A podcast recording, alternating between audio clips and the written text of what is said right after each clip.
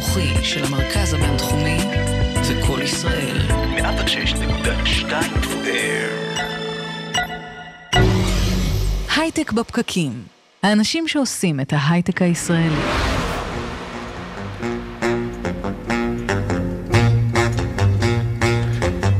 בוקר טוב, יום חמישי, 8 בפברואר 2018, בהרצליה עכשיו 15 מעלות.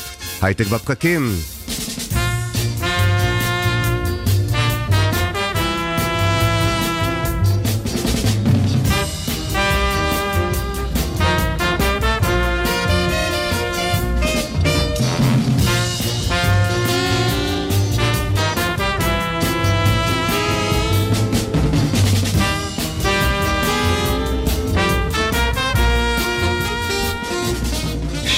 שלום לכם חברות וחברים, אנחנו בתוכנית חדשה של הייטק בפקקים, עוד מעט סוף שבוע. מה היה לנו כאן השבוע? הבורסות בעולם עצבניות מאוד, המדדים צללו, אחרי זה קצת התאוששו, אבל באופן כללי אנחנו בשבוע של ירידות שערים. גם הביטקוין צלל. יש כאלה שאומרים שהוא התרסק השבוע, הוא ירד למתחת לששת אלפים דולר. הבוקר דרך אגב הוא עלה שוב מעל השמונת אלפים, הדר אתה יכול לשוב לחייך קצת. יכול להירגע. אזהרה כרגיל לבעלי עצבים חזקים בלבד.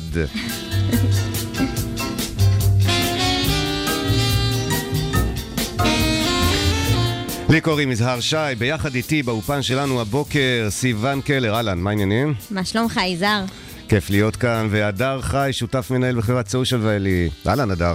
הכל טוב? בוקר טוב, כיף להיות כאן. יופי, אנחנו שמחים להיות כאן איתכם שוב מעל גלי הרדיו הבינתחומי. במקביל אנחנו בפייסבוק Live, שימו לב, דף הפייסבוק של כלכליסט, באיצטדיון הסטארט-אפ, וגם חפשו אותנו אחרי התוכנית באפליקציות הפודקאסטים במילת החיפוש בפקקים. עם עוד תוכנית חדשה של הייטק בפקקים, אנחנו נלווה אתכם לעבודה בזמן שאתם משתרכים, לכם, לאיתכם בכבישים. היו פקקים הבוקר, כבר בדרך לפה מוקדם, אני מניח שעכשיו המצב אפילו החמיר. אתם מוזמנים לשלוח לנו שאלות, תגובות והערות בפייסבוק, אנחנו נקרא ונגיב, ננסה להתייחס. מי איתנו היום? תכף נדבר עם אלוף משנה אבי דואק, הוא רמ"ח מעוף, ואנחנו נסביר לכם אפילו מה זה. בת חן גרינברג, תדבר איתנו עם מומחית לניהול זמן חכם. חדשות השבוע מורחבות היום עם שקד דמבו. סטארט-אפ בפקקים, סיוון תארח פה עוד מעט את משה ברנס ורפי בלברסקי. אני מקווה שאני אומר את זה נכון. הם מייסדי חברת דיבי טאו. פרשת השבוע עם אברמי וינגוט, הוא יהיה כאן ויספר לנו על פרשת משפטים, הולך להיות מעניין, בלי להרבות עוד בהרבה הקדמות. אנחנו שמחים לפנות אל האורח הראשון שלנו הבוקר, אלוף משנה אבי דואק. בוקר טוב לך. בוקר טוב. אני אקריא עכשיו. אתה רמ"ח מעוף, זו מחלקה ביחידת לוטם. לוטם היא היחידה להתעצמות ותקשוב טכנולוגי מבצעי. זו אחת היחידות הטכנולוגיות הגדולות בצה"ל, היא נמצאת באגף התקשוב וההגנה בסייבר. וואו, בוקר טוב אבי. נשמע הכל נכון, אה, בוקר טוב. שמחים שאתה איתנו, איזה... תסביר לנו, לוטם מטפלת במה? מה הם סוג הדברים שאתם מטפלים, או סוג היחידות שיש לכם בלוטם? אוקיי, אז אה, לוטם קודם כל היא היחידה, חטיבת ההתעצמות, אה, היחידה הטכנולוגית של אגף התקשוב וההגנה בסייבר. היא עוסקת במגוון רחב של פרויקטים בעצם חדשים לבניין כוח, ובעצם אחראית על ה... אפשר להגיד על הטרנספורמציה הדיגיטלית שעובר הצבא בהסתכלות רב-זרועית. אה, אה, היכולת לחבר את הגורמים השונים בצה"ל לפעולה מבצעית אפקטיבית יותר. ו... אז גורמים שונים זה מה? זה יכול להיות כל חיל, נניח שריון, חי"ר, כן. או מודיעין? חי"ר, אוויר, אה, יבשה, ים, מודיעין. המקום של אגף התקשוב בצה"ל זה המקום שמחבר בין הדברים, בין השאר, ונמצא בעצם אה, כאגף במטה הכללי לקישוריות הרב-זרועית הזאת. אז אנחנו רגילים לחשוב על אה, צה"ל וטכנולוגיה בהקשר של סייבר, אולי אחרי זה נדבר על זה, כי אנחנו רואים גם את החבר'ה מגיעים אחרי זה להייטק. יש לך דוגמה למקום שהוא לא בהכרח אה, סייבר, כלומר חבר'ה שיושבים על מחשבים ותוקפים את האויב העלום דרך המחשב, יש דוגמאות אחרות לשימושים שאתם עושים בטכנולוגיה כדי לעזור לצבא, לצבא להתעצם? כן, ברור. אה, קודם כל, אה, אנחנו, המערכות בצבא הן ייחודיות, אנחנו מסתכלים על ההיבט הסייבר, ההגנה בכל אה, נדבך ובכל פרויקט שאנחנו מביאים, כי זה חלק מהיכולת של צה"ל לתפקד בכל מצב. בנקודות שיא uh, כאלה ואחרות בעימות. אז uh, הדבר הזה שזור בכל אחד ואחת מהמערכות שלנו. היכולת בעצם uh, להביא מידע לקצה, לחייל, ללוחם, לטנק, בעצם מידע עשיר והמידע הרלוונטי לחייל. בלי קשר להגנה בסייבר, זה היכולת שלנו לאפשר לו לתפקד בצורה יותר טובה בשדה הקרב. אפשר להסתכל על זה בכל מיני... יש לכם דוגמאות? כן. למשל, להביא חוזי, וידאו חי, מבצעי, בזמן אמת, לחייל בקצה, זה דבר מובהק שאנחנו מבינים ועוסקים בו. וגם מספקים אותו ללוחמים, והדבר הזה בעצם מאפשר שיח מבצעי יותר טוב, מהחמ"לים, מהמפקדה ממש בפיקודים, במטה הכללי, עד הלוחם למטה, לדבר ולראות את אותה תמונה. לאיזה רמה זה מגיע? אני קצת מיושן בעניינים האלה, אבל... מה, המ"פ שריון בשטח, יש לו סיכוי לקבל תמונת וידאו של מה שקורה כן. כמה קילומטרים ממנו? הדבר, זה המג"ד? כן, הדברים האלה בעצם הם uh, בתהליך עכשיו שכבר נמצא uh, חלקו בשטח, ואנחנו הולכים ורואים את זה מתעצם בגלל הצורך המובהק לזה. כן, uh, קודם כל אין איזו הגדרה ברורה. עד רמת מ"פ. זה יכול לבוא ממש עד החייל הבודד, אם אנחנו רואים שיש איזו פעילות או איזושהי סיטואציה שנדרש שיגיע תמונת וידאו חיה עד הקצה, אנחנו נדאג לספק את זה בפלטפורמות המתאימות. הדבר הזה עטוף במגוון אה, פלטפורמות שיכולות להגיע לקצה. במסגרת uh, תוכנית באגף התקשוב שנקראת uh, תוכנית המוביליטי, שבעצם uh, מאפשרת על פלטפורמות שונות הנגשה של מידע, שורב, וידאו ועוד כל מיני דברים עד הקצה הטקטי. ולאפשר את השיח המבצעי הזה שדיברתי עליו. החדשנות הזאת, מאיפה היא מגיעה? מתוך הצבא או מבחוץ? אז זה גם וגם, אוקיי? אה, ובעיקר? יש, קודם כל, אה, במקרה הדוגמה הזאת שנתתי, אה, קראנו לה בצבא זיטיוב, כאילו בהגבלה ליוטיוב האזרחי, זה דווקא יוזמה שבאה מתוך הצבא. חיילים שהבינו את הצורך המבצעי, מבינים טכנולוגיה. והלכו uh, ופיתחו את זה ממש חבר'ה. הלכו ופיתחו כי הצורך להתמודד uh, עם ההשיות, עם הסוג של uh, real time של uh, הגעת התמונה לקצה, ועם הרוחב פס המשתנה שמגיע לקצה, uh, היא בעצם uh, uh, דרשה פיתוח יהודי uh, בצבא, וזו יוזמה שעלתה מלמטה. יש המון שת"פ ועבודה עם התעשייה. התעשיית ההייטק הישראלית והתעשיות הביטחוניות הישראליות. מי למשל? אה, אולי לא כדאי שאני אגיד חברה, ואז יכעסו עליי אה, חברות אחרות שאנחנו עובדים איתן, אבל יש הרבה חברות אה, ביטחוניות שמוטות טכנולוגיה מאוד מתקדמת ביטחונית במדינת ישראל. זה, זה חלק מהעוצמה, והשת"פ הזה הוא מבורך. אה, וגם חברות שהן פחות אה, אה, ביטחוניות קלאסית, אבל בעצם העבודה איתן מאפשרת לנו להביא דברים חדשים יותר לצבא, ובעצם השת"פ הזה יוצר עוצמה. באופן כללי אפשר להגיד שהתעשיות הביטחוניות זה חלק מהעוצמה הצבאית של מדינת ישראל, וגם תעשיית ההייטק, מעבר לערך הכלכלי והיכולות של מדינת ישראל, זה השת"פ עם הגופים הטכנולוגיים הצבאיים אה, מביא אותנו למקומות טובים יותר. תגיד, אלוף משנה דואק, אנחנו, אני חושב, 11 שנים, או עוד מעט 12 שנים אחרי מלחמת לבנון השנייה, אחת הביקורות לפחות שנשמעה בציבור, וחלקה גם כמובן הייתה לא הוגנת, היא שצה"ל התעסק יותר מדי במסקים ופלזמות ופחות בלוחמה בשטח. אתה לא חושש מהפוך על הפוך, אתם כל כך טכנולוגיים, כל כך מנגישים את התמונה ואת המסקים וכל מה שקשור בזה לחיילים. בסוף הם גם צריכים להילחם, לא?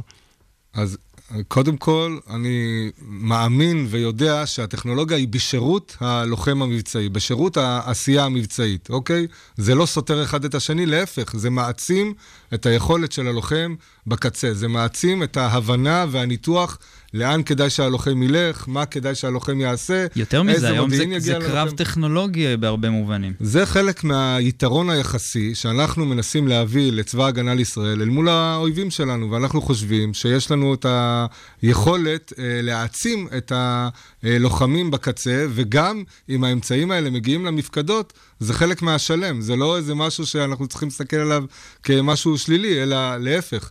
היכולת של המפקדה לדבר ולהנחות את הקצה למטה והיכולת בעצם להנגיש את המידע למח"ט או למפקד האוגדה, גם כשהוא לא יושב בחמ"ל, אלא מגיע אה, אה, לדרגים אה, בשטח, זה חלק מהעשייה אה, שלנו ב, ביחידות הטכנולוגיות. זה מסקרן אותי, אפרופו יחידות שנמצאות בשטח, בעולם שלנו קוראים לזה ניהול מוצר, החברות שמפרטות מוצרים שולחות אנשים לשטח, שזה לקוחות וכולי, כן.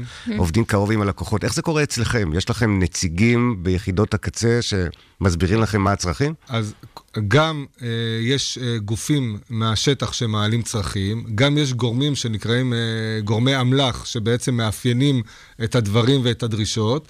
ולא פחות מזה, גם האנשים ביחידות הטכנולוגיות, הם לא יושבים במשרד ורק מפתחים. הם מכירים את השטח, עושים סיורים, עושים פגישות, מעלים יוזמות מהיכרות כזו או אחרת, ויש באמת, אה, נתתי דוגמה אחת, אבל יש הרבה דוגמאות. ומהאינטראקציה אה, הזאת, השוטפת, אה, נוצרות אה, שותפויות ויכולות להביא את הדברים בצורה יותר טובה. וכמובן, ברגע שאנחנו מתחילים שלבי הטמעה או ניסויים טכניים, הכל בשיתוף הדוק עם הגורמים בשטח כדי אה, לראות איזה פידבקים עולים, מגדירים את מתווה הניסוי הטכני והמבצעי, ואנחנו, הדבר הזה הוא סוג של פיתוח ספירלי שאנחנו יכולים להתאים את עצמנו כדי להביא את המוצר הכי טוב לגורמים בשטח. תגיד, אבי, אני רוצה לדבר איתך שנייה על העתיד. יש הרבה נבואות זעם על מלחמות בין רובוטים וכל מיני דברים. איך אתה רואה את המלחמות שלנו בעתיד? טכנולוגיה תמשיך. לא יהיו מלחמות, אנחנו מדברים פה. קודם כל, אנחנו מפתחים את עוצמתו של צה"ל כדי uh, לשמר ויכולת uh, uh, לשמור על הביטחון גם בלי מלחמות, שיהיה שלום. אבל uh, המלחמות uh, בעתיד, uh, מן הסתם, uh, הכל שאלה של uh, באיזה ציר זמן אתה מסתכל. כבר אנחנו רואים היום שהמעשה הטכנולוגי, העולם של המרחב הלחימה בסייבר הוא תופס uh, מימד ונפח הרבה יותר גדול, אפשר לתת דוגמאות בעולם, אבל גם אנחנו נערכים ועוסקים בזה. בין השאר בחטיבת, באגף התקשוב הוקמה חטיבת ההגנה בסייבר, חלק מזה, uh, uh, מההיערכות הזאת. יבוא יום שלא יהיו חיילים רגליים בשטח בעיניך? אני לא רואה את זה, בוא נגיד, ב... בעשור הקרוב. אה, מאה שנה. אבל אה, יכול להיות שבעתיד, אה, אבל כרגע... הולכים לכיוון הזה. אבל כרגע הטכנולוגיה תאפשר, גם הטכנולוגיה התקשובית שאני מדבר עליה וגם המעטפת בהסתכלות הרחבה יותר, עדיין uh, יש uh, משמעות וסימבוליות לחיילים שבשטח, ובעצם כל מה שאנחנו עושים, אנחנו לא מחליפים את הלוחמים, הוא עבור הלוחמים. הלוחמים בצה"ל זה חוד החנית, זה ה... הם לנגד עינינו כשאנחנו מפתחים את המערכות, והחיילים והגורמים ביחידות הטכנולוגיות פועלים לאור הצורך שצריכים הגורמים האלה בשטח. נקודה שמעניינת אותנו גם כצרכנים של ה... אה, לוחמי הטכנולוגיה שאצלך ביחידה. אנחנו רוצים אותם בהייטק, אנחנו גם רוצים אותם בצבא. איך מסתדרים עם הקונפליקט הזה? החבר'ה האלה מאוד מבוקשים, הם יצאו לאזרחות, הם ירוויחו שם משכורות פנטסטיות וכו'. איך אתם משמרים אותם אצלכם? אוקיי. Okay. קודם כל, אין, בראייתי זה לא קונפליקט, אוקיי? אה, יש הרבה אנשים שיוצאים לאזרחות, רוב האנשים עובדתית הם אה, יוצאים לאזרחות, ואנחנו שמחים על כך. הם אחרי זה משרתים אצלנו במילואים, ואני מאוד מאמין גם בהיבטים הטכנולוגיים, ב... בסלוגן הזה, עם בונה צבא, בונה עם. אה, זה עובד, ואנחנו רואים, האנשים האלה עושים שירות מצוין גם במילואים. אנחנו מצליחים להשאיר הרבה אנשים מצוינים. אני יכול אה, להעיד מבחינה אישית, אני נשארתי בצה"ל, אני שמח על כך. יש הרבה יתרונות בלהישאר במערכת הצבאית. אה, הלשם מה הוא הרבה יותר חזק במערכת הצבאית. יש לי הרבה אנשים, אה, הרבה חברים שלמדו איתי בטכניון ועובדים בהייטק. כשאנחנו מדברים על הברק בעיניים, אז יכול להיות שיש שם ברק טכנולוגי, שהוא לא פחות, אבל אה, הצורך ה- להיות חלק ממשהו יותר גדול, אה, לדעתי הוא קיים בצבא בצורה מאוד אה, חזקה. הקצינים הצעירים מנהלים בצה"ל אה, מערכות ופרויקטים ש... קשה מאוד להגיע אליהם באזרחות. הגיוון בצבא הוא מאוד גדול, הדיסציפלינות המקצועיות, העבודה, אה, ואני חושב שמי שנשאר בצה"ל, אז uh, הערך המוסף שהוא מביא והתרומה הייחודית שלו וגם ההתפתחות האישית שלו, אה, משאירה בסוף אנשים מצוינים אה, גם בצבא. ואנחנו בעד אנשים מצוינים גם בצבא. לפני שניפרד, אנחנו גם נודה לרב סרן ליאת שילה, שעזרה לנו, מדובר צה"ל, שעזרה לנו לארגן את הרעיון הזה. אלוף משנה אבי דואק, רמ"ח מעוף ביחידת לוטם, תודה רבה שהגעת לאולפן הבוקר. תודה רבה ובוקר טוב לכולם.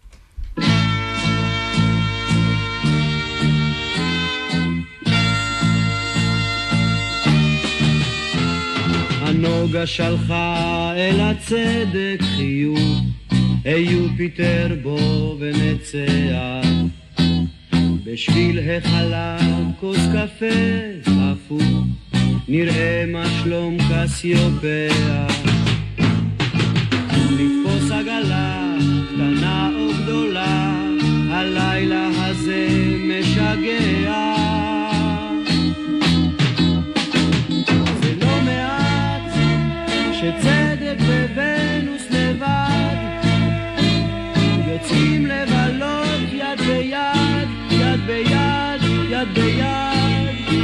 בשמיים. נקפוץ לשעה אל כוכב הצפון עם רוח כלילה מנשבת אז אל תתנהג לי כמו אפלטון, כאלה אינני אוהבת. על זנב השביט, שהוא לא יביט, נתפוס לנו רגע לשבת.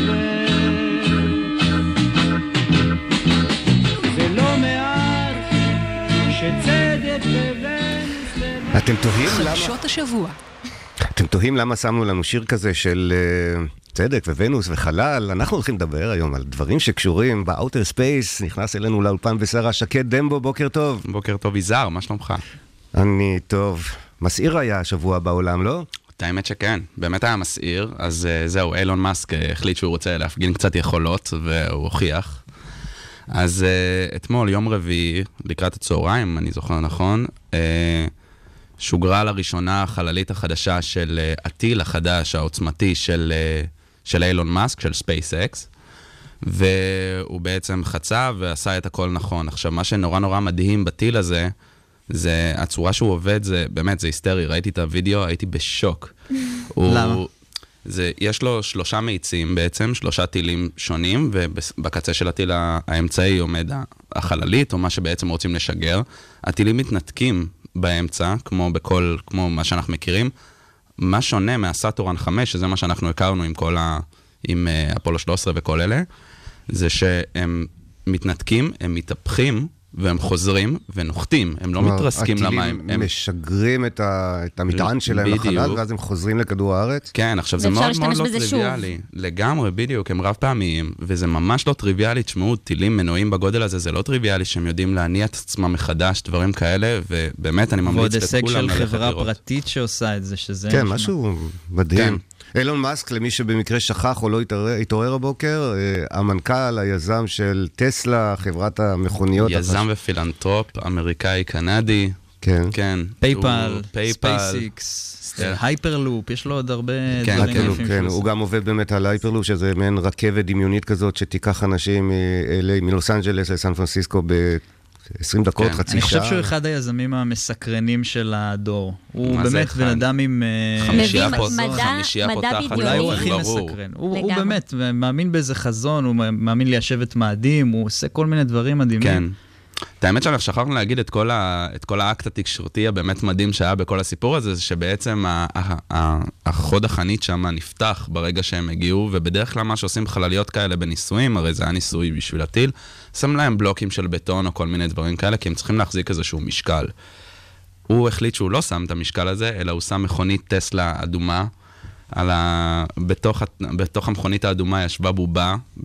מחופשת לאסטרונאוט. אה, זה היה אמיתי באמת, המכונית הזאת עפה אמיתי לחלל? לחלוטין, באמת ממליץ לכולם לראות את התמונות, זה משהו מרגש ידע ממש. לעשות את הפרסומת על הדבר הזה, שזה מה זה גאוני. פרסומת? תבין שברגע שהדבר הזה נפתח והמכונית יוצאת החוצה, נשמע מהרדיו של המכונית אה, Space Oddity של אה, דיוויד בואי. על? המסך יש את Don't Panic, שהוא אחד ה... אה, רגע, שנייה.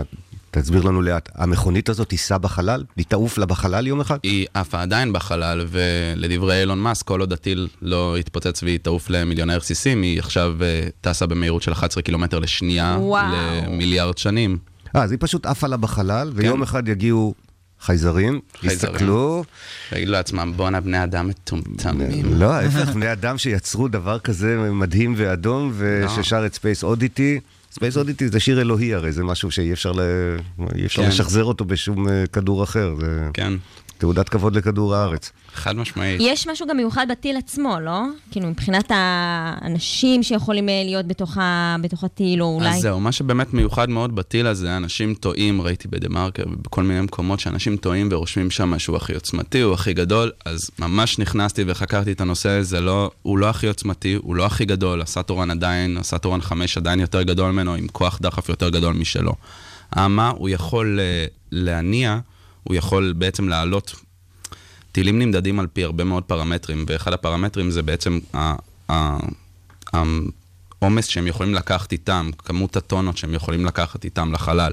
והטיל הזה בעצם הוא, ה- הוא, הוא הכלכלי ביותר, שזה היתרון הכי גדול שלו, בגלל שהדברים חוזרים, והוא יכול לקחת uh, משקלים עצומים איתו לחלל ולהביא אותם לסירקולציה ראשונה וסירקולציה שנייה. וואו, זה אומר שהרבה כנראה חברות הולכות אה, להשתמש בזה, זה הולך להיות פתח מלא למשהו. שמים עליו כבר עין, חיל האוויר האמריקאי דיבר איתם. נאסא. ונאסא דיברו איתם. אתם יודעים, כן. צריכים הרבה אומץ והעזה, אני רק מזכיר לכם שאותה SpaceX לפני פחות משנה ניסתה אה, לקחת לחלל שני לוויינים אה, אחרים.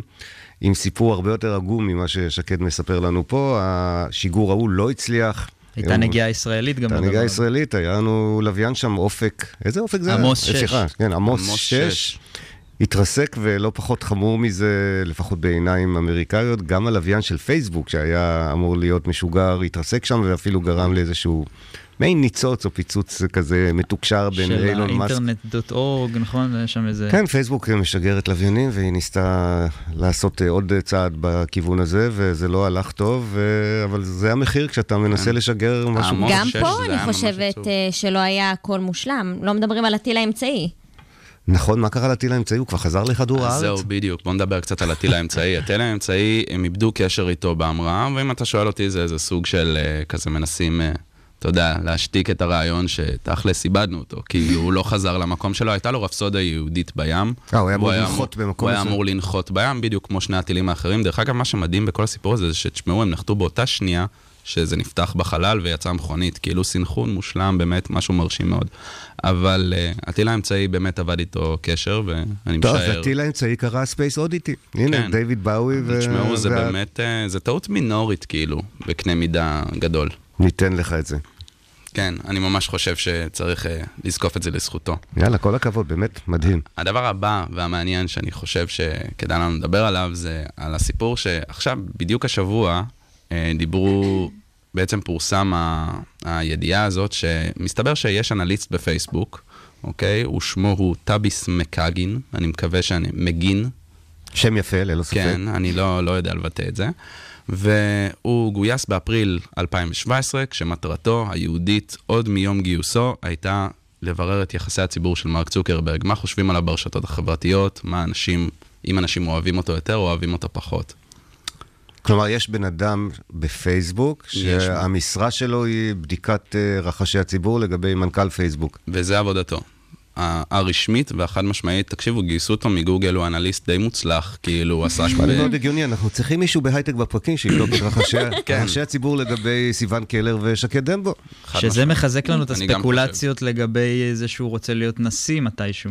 אז זהו, בדיוק. אה, אם אתם זוכרים, נובמבר היה באמת את הפריימריז, נובמבר 2016, ואז שם בכל תקופת אה, אפריל, מרץ, ינואר, היה מין, מין שיח ציבורי כזה על זה שמרק צוקרברג הולך, אה, הולך לרוץ לנשיאות בפריימריז הבא. ובאמת, אה, מה כולם אתם דיברו חושבים על זה? פייסבוק הכחישה את זה. שאלה טובה. אני חושב שזה כבר, אני לא חושב שצריך לאפשר לו בכלל להיות נשיא. אני חושב אה, ש... הגזמת? מה? דמוקרטיה? למה לא? תשמע, הבן. אדם הזה דווקא הוא יודע בדיוק מה הציבור רוצה. שולט במוחות של האנשים, זה קצת אה, יותר מדי כוח אצל אה, מקום אחד. קודם כל, אם הוא ירוץ, הוא יהיה חייב לצאת מפייסבוק, אז אתה יודע. לא משנה, עדיין, שהוא לא חייב. שיש לו. קצת השפעה אומרים. שדונלד טראמפ אה, יופי מקדם את עסקיו במועדוני אה, גולף ובתי מלון ברחבי העולם, והתפוסה שם עלתה יפה, וגם הרווחים האישיים שלו עלו יפה מאז שהוא נעשה נשיא. אז אפשר לדמיין את אה, מרק צוקרברג, נשיא הברית, ופייסבוק עושה לא רע בהקשר הזה. אבל אני בכל זאת חושב שזה הרבה יותר ציבורי, וזה זה לא, זה לא כמו טראמפ. מי, מי שומע על החברה שלו היום, כאילו, תגיד, הבחור פייסבוק? הזה הגיב, כלומר, כשהידיעה הזאת פורסמה, אז הוא הוא ניסה להגיד משהו? לא, זה חשוב לבעלי המניות, אני לא ממש אה, משרת את מרק צוקרברג, אלא עושה טוב לעולם. יש איזו אמירה של פייסבוק בעניין הזה? אז זהו, פייסבוק באמת בתקופה ההיא גם הכחישה את כל הסיפור של הפריימריז, והיא לא, לא בדיוק דיברה על הסיפור של אותו, אותו בחור. אמ, אבל כשבעצם דיברו איתו וסיפרו לו את הזהו, הוא, והוא סיפר את כל הסיפור, אז הוא, הוא הסביר שלדעתו זה לגיטימי לגמרי, הוא לא, הוא לא ראה בזה שום דבר רע. הדבר היחיד הרע שכמובן עולה מהשאלה, זה איך בעצם מרק צוקרברג לוקח כסף של החברה, משקיע כסף של פייסבוק, בתועלת אישית לחלוטין, שזה הפ... כאילו הפריימריז שלו, יחסי הציבור שלו באופן אישי. ועל זה הם אמרו מה? על זה אה, מגין ענה בתשובה שפייסבוק זה מרק צוקרברג ומרק צוקרברג זה פייסבוק, צריך לזכור שיש לו איזה 60% מהמניות של החברה, הוא די... אז התשובה הכל. היא, החברה זה אני, זה בעצם מה שהוא אמר. האמת שגם. אה, לא נראה לי שחסר לו כסף אה, אישי להשקיע בכזה דבר. כן, זה מה שמפתיע לשלם אותי. משכורת, אה, כאילו, זה לא... יכול היה לקחת אה, יועץ בלי שאף אחד ידע, שישב איתו בבית בספה. הוא במילא תרם איזה 99% מהזה שלו. לא, קצת כן. פחות מזה, אבל אה, אתה יודע, בסדר. אז זהו, עוד דבר אולי אחד זה משהו גם אחרון. שרצו שידעו, זאת אומרת, כן, אה, אולי יכול- בכוונה. והפוך על הפוך, יכול להיות שצוקרברג רצה שידעו שהוא בודק את אה, רחשי הציבור. מעניין. כן, הדבר האחרון שרציתי להגיד לזה, שבאמת מחזק את הרעיון שיש מצב שצוקרברג רץ לפלי... לפריימריז, זה שאותו בחור, חוץ מבעצם לעבוד רק על מרק צוקרברג ויחסי הציבור שלו, הוא מאוד חקר גם על מספר 2 בפייסבוק. שרי סנברג. בדיוק, שהיא גם באה מהפוליטיקה במקור, וגם למה שהוא יחקור עליה, כאילו זה קצת ספקולציה שלי, אז אני שם דברים בזה, אבל לדעתי זה נשמע כאילו חוקרים עליה, כי היא, ביום שמרק צוקרברג יחליט שהוא רץ, היא תהפוך להיות מספר אחת של פייסבוק, והם רוצים לדעת מה יהיה עם זה. לא וואו. ראיתי, לא הייתי רואה את זה כמשהו שהוא אה, לאו דווקא רע, בנוגע לשאלה שלך, הדר. אה, בסוף כולנו חיים ברשתות החברתיות, דווקא מישהו שמגיע מתוך המקום שהוא אה, מכיר ומבין ויודע מה הציבור צריך, לא הייתי מסתכלת על זה תמיד כמשהו רע. תחש- תחשבי על זה שמישהו שיש לו כל כך הרבה כוח, הוא גם יש לו עכשיו את הכוח הפוליטי, זה לרכז יותר מדי אה, עוצמה אצל בן אדם אחד. היום הוא כבר די שולט במוחות שלנו, ותחשבי על זה שאם יהיה לו גם את הכוח אה, של המדינה מאחוריו ושל הצבא, קצת מסוכן, אני לא הייתי... לי, כן, יש לי. שתי הערות בעניין הזה. אה, אם שמעתם אה, בדרך לאולפן הבוקר חדשות בערוצי רדיו אחרים, פחות נחשבים ופחות משמעותיים מהערוץ הזה שאנחנו משדרים בו, אבל בכל זאת לגיטימיים. ראש ממשלת ישראל הלילה השתמש בפייסבוק כדי לזרוק אה, מפץ גדול לאזרחי ישראל, אז פייסבוק הפכה להיות כלי בידי, כמו שטוויטר בידי נשיא הברית, פייסבוק בידי ראשי ממשלות ונשיאים, אז לפחות אם צוקרברג יגיע לשם. אז הוא כבר יודע איך להשתמש, הוא יודע לעשות פוסטים וכולי, זה הערה ראשונה. הערה שנייה, להרגיע את כולנו, צוקרברג צעיר מדי, החוקה האמריקאית עדיין לא, מאפשר, לא מאפשרת לו לרוץ, לדעתי לפחות בשנתיים הקרובות, אבל כנראה שבבחירות הבאות הוא כבר יהיה בוגר מספיק כדי להיות uh, מועמד כן. לנשיאות ארצות הברית. פריימריז 2019. הדבר הבא שרציתי לדבר עליו זה באמת על המונית המעופפת של אה, איירבוס, עוד משהו מעופף, כן? זאת בדיחה, נכון? מה שאמרת עכשיו? המונית המעופפת של איירבוס זה ממש ממש לא בדיחה. דבר איתנו. אוקיי, אז זה עובד ככה. איירבוס עכשיו הוציאו לטיסת מבחן ראשונה שעברה בהצלחה את אה, פרויקט והנה, שזה בעצם מונית מעופפת, עד כמה שזה נשמע הזוי, היא אוטונומית לחלוטין, והיא ייעודית כדי ל- לייעל תעבורה בין עירונית. היא לא אמורה לנסוע, כאילו לטוס אה, קילומטרים אה, מרחק ארוך, היא אמורה לטוס גג אה, 80 קילומטרים, והיא בעצם ממריאה ונוחתת, אנכית לחלוטין, יש לה שמונה מנועים שעומדים על צירים שהם מזיזים אותה כמו שצריך, וזה משהו באמת מדהים לראות, זה נראה לגמרי, לגמרי עתידני. רכב אוטונומי שהוא עדיין נוסע, אני עדיין אה, מלחיץ אותי, אז לחשוב שזה גם. גם אוטונומי, גם מעופף, זה... כן. הם באמת מדברים על זה, זאת ידיעה אמיתית, רצינית זאת כזאת? ידיעה אמיתית לחלוטין. מסתבר שזה בכלל, כשאני קראתי את זה, עבר לי בראש, בואנה, אז פותח את כל העולם ה... את כל העולם של, אה, של aerospace, שזה תחום שלם שאני בכלל לא הכרתי כל כך, של כל המכוניות המעופפות, שנכנס להם גם האוטונומיה. מסתבר שיש בזה המון המון אנשים בתחום, יש בזה את איירבוס הצרפתית, אה, יש בזה עוד חברות מובילות, אה, אובר עובדת על זה, יש מיליוני סטארט-אפים קטנטנים שאנחנו לא כל כך מכירים שעובדים בתחום הזה, וזה מתקדם ומתפתח. תגיד, אז אה, שבוע שעבר דיברנו פה על מכוניות שנותנות uh, uh, קנסות באופן אוטומטי. עכשיו יש לנו גם לא רק אוטונומיות שנוסעות בכבישים, אלא מוניות כן. מעופפות. יש טווח זמן לדבר המדהים הזה? אז זהו, אם להגיד לך את האמת, אני, אני לא אופטימי לגבי זה, אני חושב שזה עוד יצטרך לעבור המון אישורי טיסה ורגולטורים ובלאגן, ואתה יודע, כבישים אוויריים ו... ויש לא מי שיגיד שדווקא מה שאמרת עכשיו זה דבר אופטימי, לא צריך לחשוש. אפשר עדיין כן. אה, להיות... עצם זה שאני מסתכל על זה ברצינות. תאונות אוויר, אתה יודע, הדברים מתפוצצים לנו. כן, יש לזה המון... שקד דמבו, כיסינו היום טילים שעפים לחלל עם מכוניות אדומות, כיסינו את הנשיא הבא של ארצות הברית, אולי, שיגיע מפייסבוק, ודיברנו על מוניות מעופפות. איזה בוקר מעופף היה לנו איתך הבוקר. לגמרי. תודה רבה. גם לך. שחרר את הברקס לנקסט, יואו, לבדי, מבולבל, מול התיק, מעופל. מי יגיד, אם בכלל, כולנו אבודים בחלל. לפעמים זה לא קל, אל תרגיש כה אומלל, בוא איתי, כי חבל, כולנו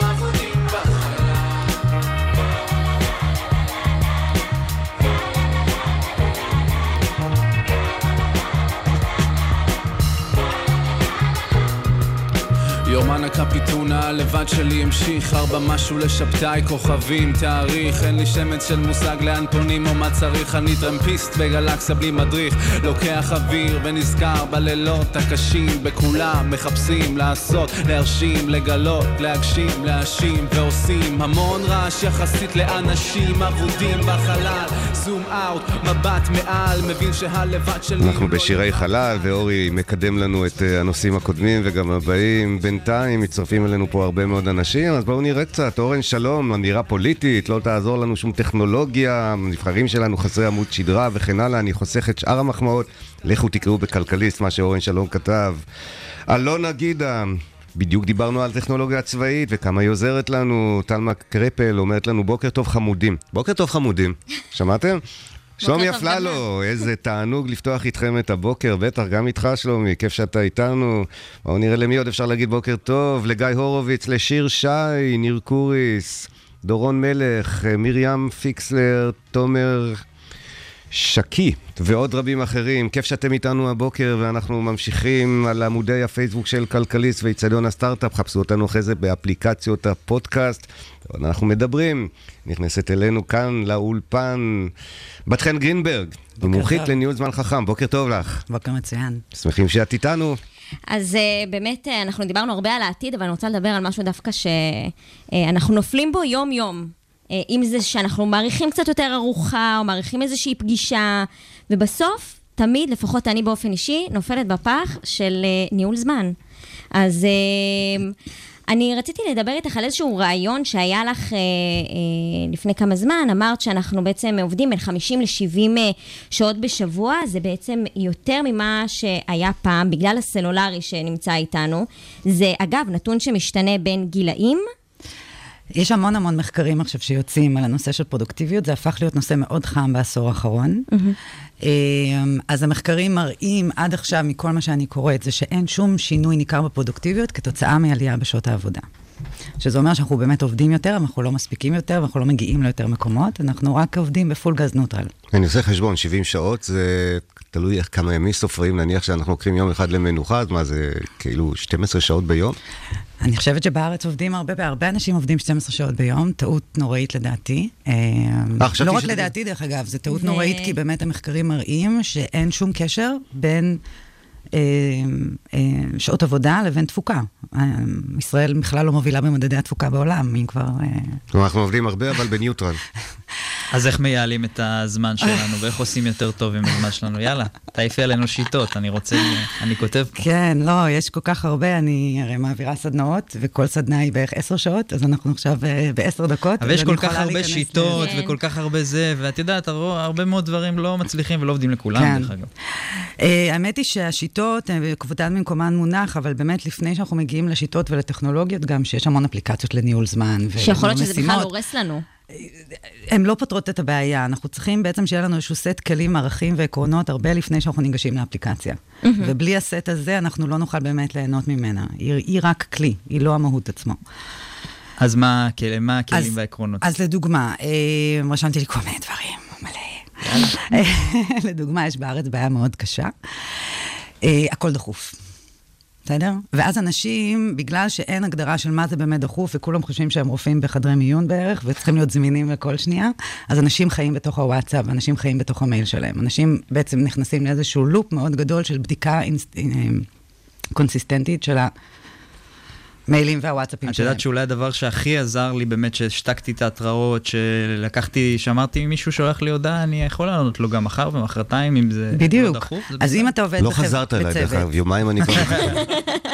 עכשיו אתה מבין אני למה. גם, אה, הדבר שהכי ידוע עליי בתוך החברים מהמשפחה זה שאני לא עונה. עכשיו, זה לא נכון שאני לא עונה, אני תמיד עונה, אבל אני אף פעם לא עונה כמעט כשזה נשלח אליי. אני תמיד עונה באיחור של איקס שעות, תלוי מה קורה באותו יום. אז קיבלתי את המוניטין של זאת שלא עונה, ואני חיה איתו בשלום, כי אני באמת תמיד עונה להכל. אז באמת פרקטית, אז, בואי... אז, אז אני אומרת, אז התחלתי לדבר על הנושא של הדחיפות, בארץ יש לאנשים נטייה להגדיר כל דבר דחוף. אז אם אתה עובד באיזושהי, אם אתה עובד בתוך צוות, ורק בעצם זה שאנחנו באים ואומרים בתוך הצוות, אוקיי, תקשיבו, בואו נגדיר מה זה פנייה דחופה, ואם... אה, מישהו צריך אותי באופן דחוף, הוא קודם כל מרים לי טלפון. אף אחד שלא ישלח לי מייל שנקרא דחוף, ואף אחד שלא ישלח לי וואטסאפ שנקרא דחוף. כי אלה לא פלטפורמות שמתאימות למסרים דחופים. אז כבר אנחנו, כבר אנחנו נותנים בעצם שקט למערכת ושקט לעצמנו להתרכז במשהו, ואז אם אני עם הילדים אחר הצהריים, והעובדים שלי יודעים והגדרנו מה זה דחוף, אז אני יודעת שהטלפון יצלצל אם הם יצטרכו אותי דחוף, אבל אני בטח ובטח לא צריכה לבדוק כל חמש דקות מיילים ווואטסאפים, כי שום דבר דחוף לא ייכנס בהם, כי עשיתי את העבודה של להגדיר מראש עם הצוות, אבל זה יותר מלא לבדוק אה, זה בגלל שאני זה. יש איזה, איזה האק פסיכולוגי שגורם לנו, זה מה ש... למה פייסבוק כל כך מצליחה, שאנחנו כן. כל הזמן רוצים לבדוק עדכונים, ואתה לפעמים מוצא את עצמך... כן. על אוטומט נכנס ובודק. כן, אבל זה בגלל שאנחנו קורבנות בעשור האחרון לאותה attention economy? שנכנסנו לתוכה? שלא באשמתנו. אה, אגב, זה גם הוביל אותי מה שהתחלת להגיד מקודם, שאת מרגישה לא בסדר עם זה שאין לך, אה, שאת לא מספיקה לעשות את כל הדברים שאת רוצה לעשות. זה בעשור האחרון נהיה ככה בגלל הסמארטפונים, זה לא היה, זה לא, לא הייתה בעיה בדיוק. שהייתה לנו קודם. אז כן. אנחנו קורבנות פה של כוחות הרבה יותר גדולים מאיתנו שיושבים בסיליקון ואלי ומתכננים מוצרים שאינם לטובתנו בהכרח. אז נכון. צריך תגידי, לעשות... בת אה, חן, היה פעם, אה, למשל, הייתה מיתולוגיה כזאת על חברת אה, תוכנה מאוד גד- גדולה בארצות הברית, שבשעות מסוימות פשוט סגרה את הסרברים של המיילים לעובדים. זה כבר סיפור אה, מסוף שנות ה-90 ועד בערך לפני מספר שנים, ועובדים לא יכלו לעבוד עם אימייל, היו צריכים לתקשר פנימית, היו צריכים אה, לעשות דברים שקשורים ב... במגע, קול, עין, קשר עין וכן הלאה. את ממליצה אולי שחברות היום פשוט יאסרו על העובדים שלהם, כמו ב... היה פה איש צבא קודם, אז כמו בצבא, לשים את הטלפונים בצד וללכת לעבוד? זה מה שאת ממליצה בעצם? קודם כל, כן, באופן כללי, בגורף, צריך לעשות את הניתוקים האלה, הם מאוד מאוד אה, אה, מעלים את הפרודוקטיביות שלנו, אבל אה, אירופה מאוד מובילה בעניינים האלה, ויש אה, חברות בגרמניה, הגדולות, התאגידים, שכבר הובילו את זה, ועובדים שיוצאים לחופשה, השארת מייל שלהם נחסם. אז גם אם הם ישבו על חוף הים וילחצו על האייקון של המיילים עשר פעמים ביום, לא יקרה שם כלום. ישראלים לא יכולים לדמיין את זה אפילו. וואלה. וה... ובצרפת עכשיו נכנס חוק ההתנתקות, הזכות להתנתק, חוק ההתנתקות בישראל לא נשמע טוב. מה זה אומר? מה זה חוק אומר? גם החוק הצרפתי לא נשמע טוב. גם נכון, מה זה אומר חוק ההתנתקות בצרפת? הזכות להתנתק, אה, לא, חברות מעל 50 עובדים, אסור לשלוח אה, מיילים לעובדים אחרי שעות העבודה, או אסור ליצור איתם קשר אחרי שעות העבודה, למעט לדעתי יש איזה חריגות לנושא של, את יודעת, באמת דחוף. אה, אבל, אה, אבל זה בעצם מאפשר לעובדים להיות ב disconnection מוחלט ממקום העבודה שלהם בשעות הפנאי שלהם, ומה שהעולם עוד לא לגמרי מבין את העומק של הדבר, כמה זה חכם, כי ברגע שעובד מתנתק ובאמת יש לו פנאי, הוא בעצם הופך להיות עובד הרבה יותר פרודוקטיבי למקום העבודה שלו. כי פנאי היא לא מותרות. פנאי זה הכרח. זה חלק הכרחי מאורח חיים. הכרחי מלהיות... בת חן, אני אשמח אה, ככה, פשוט כי הרבה יזמים, הרבה אנשי הייטק, הרבה אנשים שפשוט לא יודעים לנהל את הזמן שלהם באופן כללי. אה, מה, איזה כלים פרקטיים את יכולה לתת מלבד אה, באמת אה, אה, אולי לחסום את כל האפליקציות, איזה עוד כלים פרקטיים את יכולה... תראי, בגדול גם לחסום אפליקציות זה לא פתרון כגורף. אתה צריך לחסום חלק מהאפליקציות בחלק מהזמן, בחלק מהמכשירים. כלומר, הפתרון הוא תמיד איזושהי התאמה מאוד מדויקת לצרכים של כל אחד. אין פה חסימה מוחלטת של אפליקציות לא, לא, לא, לא תעזור לנו. אז מה כן? אבל אה, לדוגמה, אנחנו צריכים להבין איזה אפליקציות צריכות להיות מוגדרות על איזה מסכים. יש לנו כרגע, נכון להיום, מובייל, טאבלט, לפטופ וסמארט וואץ'. תקנו אותי, אולי יש איזה משהו שאני לא מעודכנת עליו. אה, לא, והעובדה הטכנית היא שכל אחד מהמסכים האלה יכול להכיל מבחינה טכנית את כל האפליקציות ואת כל המעבד, יש להם את כל העיבוד, כוח עיבוד שהם צריכים בשביל להכניס הכל בפנים. אבל, האם זה נכון עבורנו שבסמארט וואץ', לדוגמה, יותקן המייל שלנו? אה, האם... אה, בסמארט וואט, הייתה לי פעם שיחה... אני מניסיון אישי, אני חייב להסכים איתך, יש לי סמארט וואט שקיבלתי אוקיי. במתנה. מאשתי האהובה, ובשלב מסוים ראיתי שהוא באמת תופס הרבה תשומת לב, וגם מעמיס עוד בעוד מסך אחד, אז יכול להיות ש... והנה, את רואה? באתי לפה היום עם שעון מיושן ורגיל. גם אני עם הרגיל. אל תספרו לאף אחד, אני עם שעון משל פעם כזה. אולי צריך גם שעון לא מעורר כזה. ירדה קרני בעיניו של אה, הדר. זה אחלה השעונים האלה, כי הם באמת גם, אה, אתה לא צריך להסתכל על השעון על המובייל כל הזמן, אז אתה כבר מוריד את הכמות. אבישי ניב כותב לנו שיש משפט שחוזר בכל סדנה לניהול זמן, שאומר שאי אפשר לנהל את הזמן כי הוא קבוע, אפשר לנהל את ניצול הזמן וסדרי עדיפויות. אני חושב שמשהו שמאוד עזר לי זה בתחילת יום להגדיר לעצמי מה הכי חשוב לי להספיק באותו יום, לפני שאני ניגש למיילים, וואטסאפים וזה, ואז אני יודע שאוקיי, יש את הדברים, וזה בצורה הכי פשוטה שאפשר, ואז אני יודע שיש לי משהו שאני צריך לסיים היום, והוא הכי חשוב, והרבה כן. פעמים זה דברים שנורא קשה לי לגשת אליהם כי הם קשים, אז אני מפרק אותם. אני חושב שזה טיפ מאוד טוב אה, שקיבלתי אותו, אני לא זוכר איפה, אבל מאז אני הרבה יותר יעיל. ממוקד. אה, אני חושבת שהרבה אנשים, כש, כשיש להם דברים דחופים ודברים שהם צריכים לעשות להיום, הם עושים אותם נהדר. הבעיה מתחילה עם הפרויקטים הארוכי טווח. שהם לא להיום, וצריך להתחיל לזרוע את הזרעים שלהם כדי שהם יהפכו להיות פרחים בעוד חצי שנה או שנה. ושם אנשים, בגלל שהמשימה לא מוגדרת כתכופה, נוטים בעצם כבר לאבד אותה ובעצם לא להגיע אליה. יש חוק כזה שאנחנו, סימן מסיימת לי שאנחנו, מסמנת לי שאנחנו צריכים לסיים, אבל... אתם לא יודעים לנהל את הזמן. יש חוק כזה, כל הכבוד, עשר דקות לנהל זמן, זה לא ניהול. שאתה מספיק לעשות את מה שאתה צריך בזמן שנתון לך. זאת אומרת, יש לך שבוע לעשות משהו, שלושה ימים לעשות משהו, אתה, תעשה, אתה תמלא את החורים של הזמן, בגלל זה יכול להיות שהדחיפות הזאת היא לפעמים טובה. בת חן גרינברג, מומחית לניהול זמן תודה חכם. רבה תודה רבה שעזרת לנו לנהל את זמננו כאן הבוקר. תודה, שיהיה לנו בהצלחה עם זה. יום טוב. הידעתם המתרחש בכל הבוסתנים, בלילה בו שותקים הצרצרים והתנים, מופיע לו פתאום מאי משם או אי מזה. אפס איזה מין גמד ענק אני חושב כזה. השד יודע איזה שד אותו כל כך מריץ. לכל המשמשים ניגש ועושה חריץ. בכל התפוזים הוא מנקב כבוביות ובפירות הנגועים הוא שם רק בוביות אבל יותר מכל אוהב הוא לכופף מננות אבל יותר מכל אוהב הוא לכופף בננות.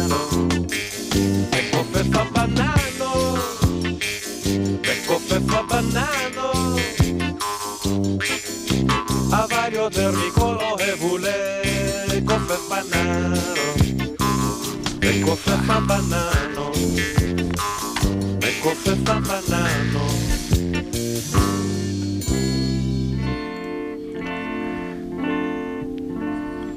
כן, אבישי ניב שואל פה, לכל אלה שלא צופים באופן קבוע, מאיפה משיגים חולצות וז'קטים? אז תקשיב, אבישי, עוד לא פתחנו פה את הליין הזה, אבל כיוון שנתת לנו הערה שנכנסה לשידור, אנחנו מזמינים אותך, תכתוב לנו בפרטי.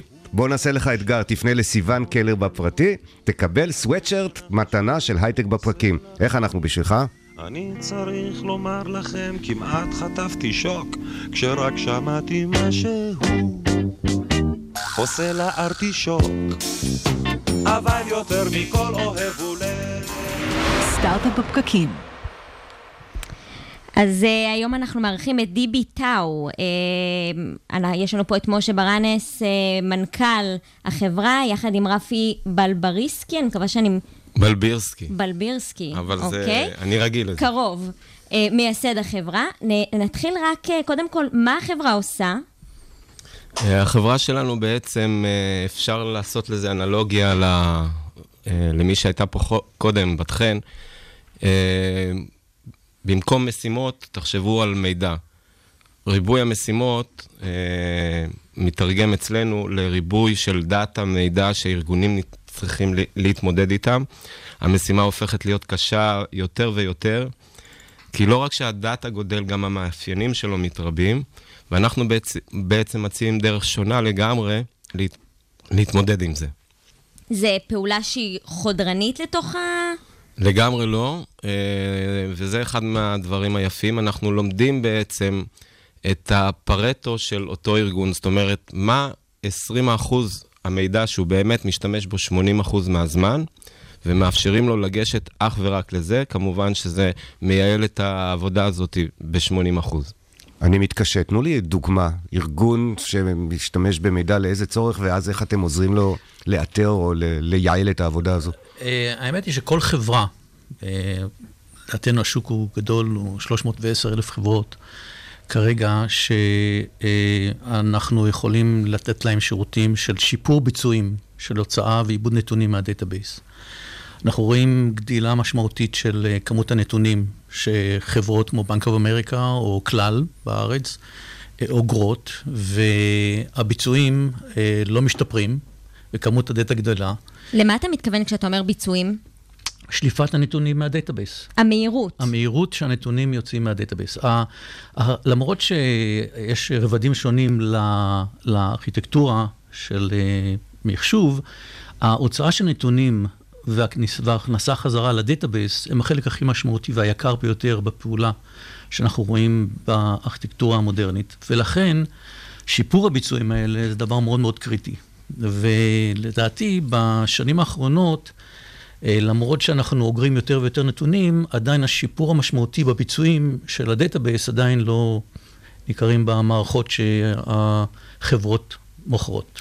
אני יכול לתת דוגמה בדיוק לשאלה שלך.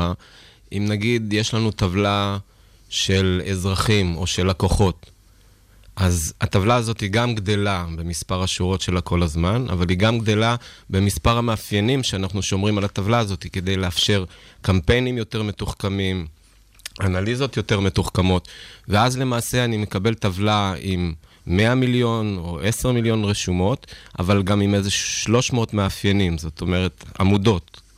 ובפועל, בעושר המידע הזה, ביום-יום, המשתמשים שלי, אה, בדרך כלל אה, מתעניינים בארבע, חמש אטריביוטס של אותה הטבלה, ובחלק קטן ומסוים של השורות. אנחנו מזהים את זה, ובניגוד לכל אסטרטגיה אחרת, שהיא או להביא מפלצות שמאבדות את המידע הרבה יותר מהר, וזה אומר לשלם הרבה מאוד כסף, או לעבור שאילתה-שאילתה ולנסות לתקן אותה, אנחנו מסתכלים על המכלול בפעולה אחת ומהירה, ומבינים בעצם את הטבלה החמה האמיתית שה user משתמשים בה. ואת זה אנחנו בעצם מציעים ללקוח. עכשיו, זה כל database? זאת אומרת, כל מאגר מידע ש... כל database רלציוני. שמה זה אומר? סליחה על השפה הגסה. איבדנו עכשיו חצי מהקהל שלנו, אבל כן. בואו נמשיך לדבר, הכל בסדר. אתה כן. יכול רק להסביר מה זה אומר באמת? אה, במילים פשוטות. מערכת נתונים רלציונית זה מערכת שבנויה מטבלאות. שהמשתמש אה, משתמש ב-structured query language, שזה שפה, שבשפה הזאת אפשר להוציא נתונים ולהכניס נתונים חזרה ל database. לעומת זאת, יש דאטאבייסים חדשים כרגע, שיותר שמים דגש על שיפור ביצועים, שזה נקרא גם non-SQL. הסיבה למעבר מ database רלציוני ל-non-SQL זה בעיקר עניין של ביצועים. Mm-hmm. יש גם מעבר הרבה מ database רלציוני מוונדרים כמו Oracle ל open source, בגלל עלות מאוד גבוהה. אנחנו שמים דגש על... על, על... המהירות, התשלום, זאת אומרת שזה יהיה בדיוק. יותר זול. בדיוק. עכשיו, שיפור הביצועים גורם לכך שגם העלות יורדת בצורה מאוד משמעותית, וגם הפרודקטיביות של המשתמש עולה. ולכן, אה, כרגע אנחנו מאמינים שהפתרון שלנו, שמאוד קל ליישם אותו, אנחנו לא דורשים שינוי ב database, אנחנו לא עושים שינוי באפליקציה, אנחנו פשוט מגיעים ללקוח, ובמספר שעות לא רב, יכולים ליישם שיפור משמעותי, פי חמש ולפעמים פי שלושים מהביצועים שיש להם היום. ומבחינת לקוחות, יש לכם כבר היום, זאת אומרת... אה, יש לנו לקוחות, יש לנו גם לקוחות שעכשיו אה, אנחנו עובדים איתם בארצות הברית, ואפשר לומר שאנחנו רואים אה, ממש בלי יוצא מן הכלל, תמיד שיפורים שבין חמש לפעמים פי שלושים. וגם אנחנו רואים את ההבנה הבסיסית וההערה הזאת שיש דרך אחרת. יש כן. דרך אחרת מאשר להוציא סכומים אדירים על מפלצות מחשוב ענקיות, או לשלם ליועצים שנכנסים לתהליך של כוונון שלוקח המון זמן ומביא ממש מעט תועלת. בנימה אופטימית זו, יזהר. אנחנו אופטימיים, נדע להשתמש ביעילות יותר, גם בזמן שלנו וגם בבסיסי הנתונים שלנו. תודה רבה לכם, חברים. תודה, תודה רבה. לכם.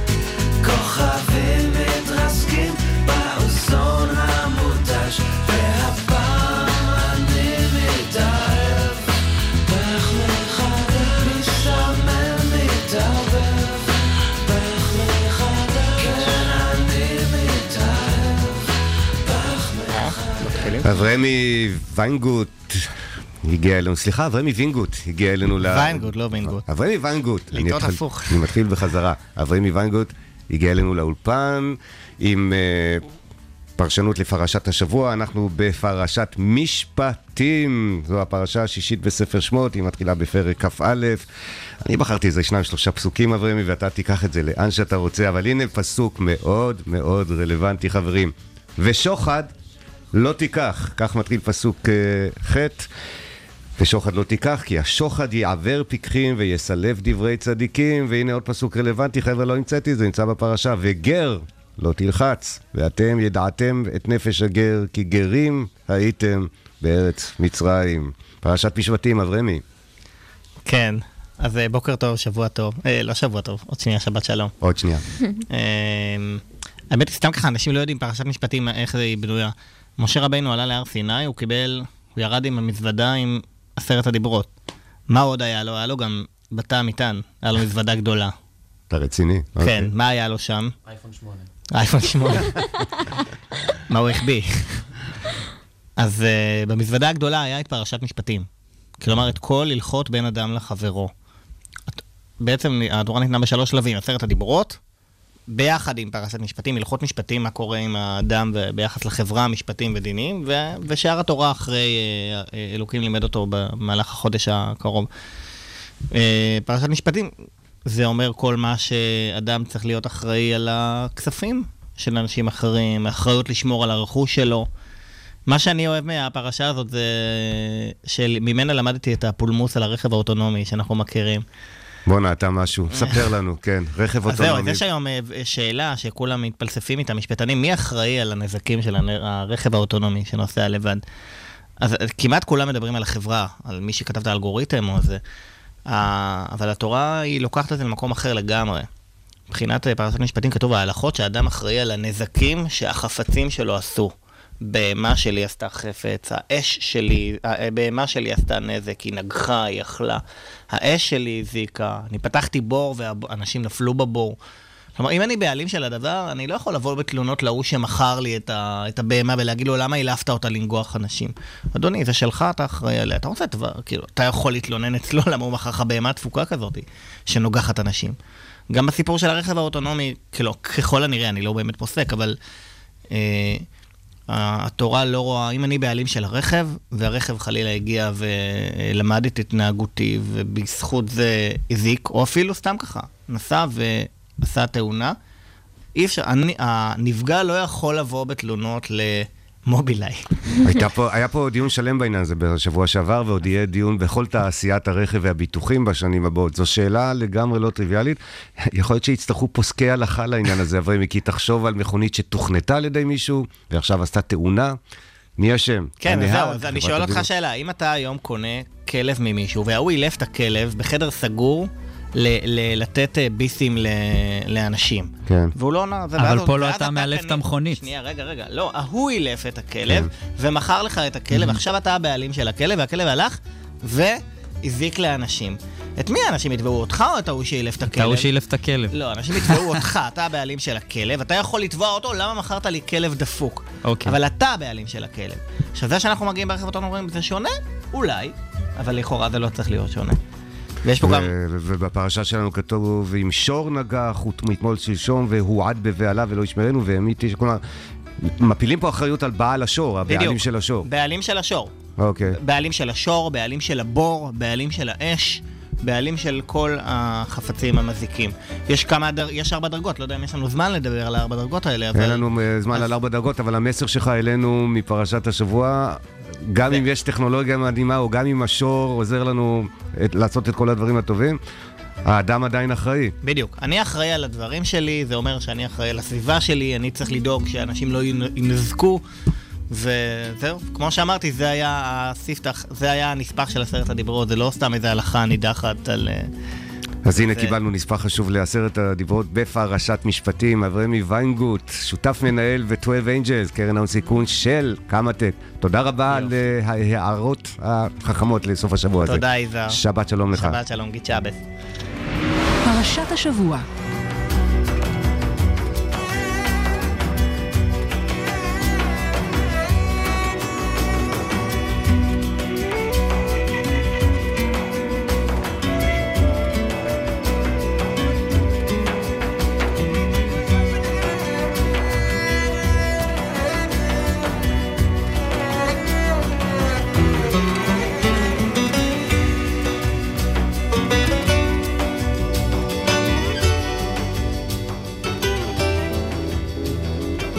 אנחנו מתקרבים כאן לסיום, הנה הזמן לתודות. תודה רבה לכם, סיון קלר והדר חי שהייתם איתי כאן באולפן. תודה לכל האורחים שלנו הבוקר, אלוף משנה אבי דואק, בת חן גרינברג, משה ברנס ורפי בר...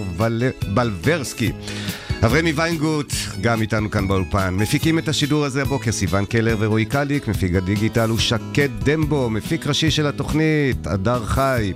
עורך מוזיקלי באולפן, הטכנאי והמנהל של כולנו, אורי טולדנו, הביאה לשידור הבוקר עמית מלל. תודה לכלכליסט על שיתוף הפעולה, תודה לרדיו הבינתחומי שנותן לנו כאן בית בכל שבוע מחדש. יש לכם משהו להגיד לסיום חברים, לפני שממש ניפרד? הייתה תוכנית מצוינת, התחלנו עם חלל ושאיפות, המשכנו עם ייעול זמן וייעול דאטאבייסים. כמו שתמיד, אה, נתייעל. וגלשנו כזה לאברהימי ופרשת השבוע, והבנו שעם כל ה... שאלה פילוסופית של נתן נקודת מבט מה זה מרעננת, אני אהבתי. סיבכת אותנו, אברהימי, אתה יודע, כאילו, מה נעשה בסוף השבוע הזה? אנחנו נחשוב הרבה על מי אחראי. לא נישן בלילה. כן. אין מה לעשות, זה אנחנו אחראים, אף אחד אחר. אנחנו אחראים, ואנחנו בעצם המצאנו את כל הדברים החכמים והחשובים האלה, לא? אנחנו בעצם גורמים להם לנסוע בכבישים, לעוף במטוסים. ואז אנחנו מחפשים את מי להאשים. כן. בונים טילים. דיברו פה על מונית מעופפת קודם, כלומר, זה לא רק אחריות על הרכב שנוסע, דיברו פה על אה, מטוס שיקח אותך ממקום למקום. אני בעד להמשיך לפתח, שיהיו לנו הרבה בעיות כאלה, כי את הבעיות נפתור, אבל... אה, יפה, הנה נימה אופטימית. תודה לכם, מאזינים שלנו, בפקקים, בדרך לעבודה. עשו בזהירות אם טרם הגעתם למשרד, יום טוב ומהנה למי שכבר הגיע. ביום חמישי הבא אנחנו נחזור אליכם שוב עם אורחים חדשים, ויש פה אורחים מהממים ביום חמישי הבא. כולם כמוכם חברים, האנשים שעושים את ההייטק הישראלי. אנחנו הייטק בפקקים, להתראות בשידור הבא.